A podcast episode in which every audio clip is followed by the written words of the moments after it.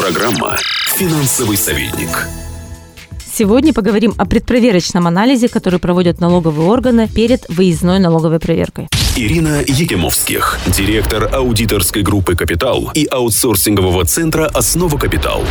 Налоговые органы проводят все меньше выездных налоговых проверок, но до начисления на одну проверку растут с каждым годом. Так, с 2015 года эта сумма увеличилась на 75% и по итогам 2017 года составила 17 миллионов рублей на одну проверку организации. Такой рост эффективности работы налогового органа связан с тщательным отбором налогоплательщиков на проверку и с проведением подробного предпроверочного анализа. Что знают о вас налоговые органы, еще не выйдя к вам на проверку? Сведения об организации, взаимосвязанных лицах, об учредителях, членах совета директоров директоров, должностных лицах, а также о доходах и расходах их и их семей. При анализе сведений о доходах и расходах каждого из этих лиц налоговый орган собирает данные за три года, куда и в каком размере поступала заработная плата и какие расходы за этот период были у этого физического лица. Так выводится превышение сумм расходов над доходами, отдельно собираются сведения о наличии движимого и недвижимого имущества у данного лица и семьи в целом. В записке налоговый орган формирует список сотрудников, имеющих статус индивидуальных предпринимателей. Это используется для анализа схем по уходу от уплаты страховых взносов. Отдельно проводится сравнительный анализ финансовых коэффициентов деятельности налогоплательщика с аналогичной компанией. Сопоставляются данные по выручке, расходам, налоговой нагрузке, прибыли и средней заработной плате. Если компания оптимизирует налоговые платежи, это отражается в финансовой отчетности в сравнении с другими организациями по той же отрасли. В предварительном анализе составляется полное описание группы взаимосвязанных лиц, схемы финансовых, товарных и грузовых потоков, схемы движения денежных средств. Отдельный анализ проводится для выявления фирм-однодневок. Проводится анализ каждого контрагента из книги покупок, книги продаж, и те, которые, по мнению налогового органа, содержат признаки нереальной компании, помечаются серым цветом в предпроверочном анализе. В конце заключения по результатам анализа проводится расчет налогов, которые необходимо доначислить на выездной проверке, и перечисляются мероприятия, которые должны выполнить налоговые инспектора на проверке.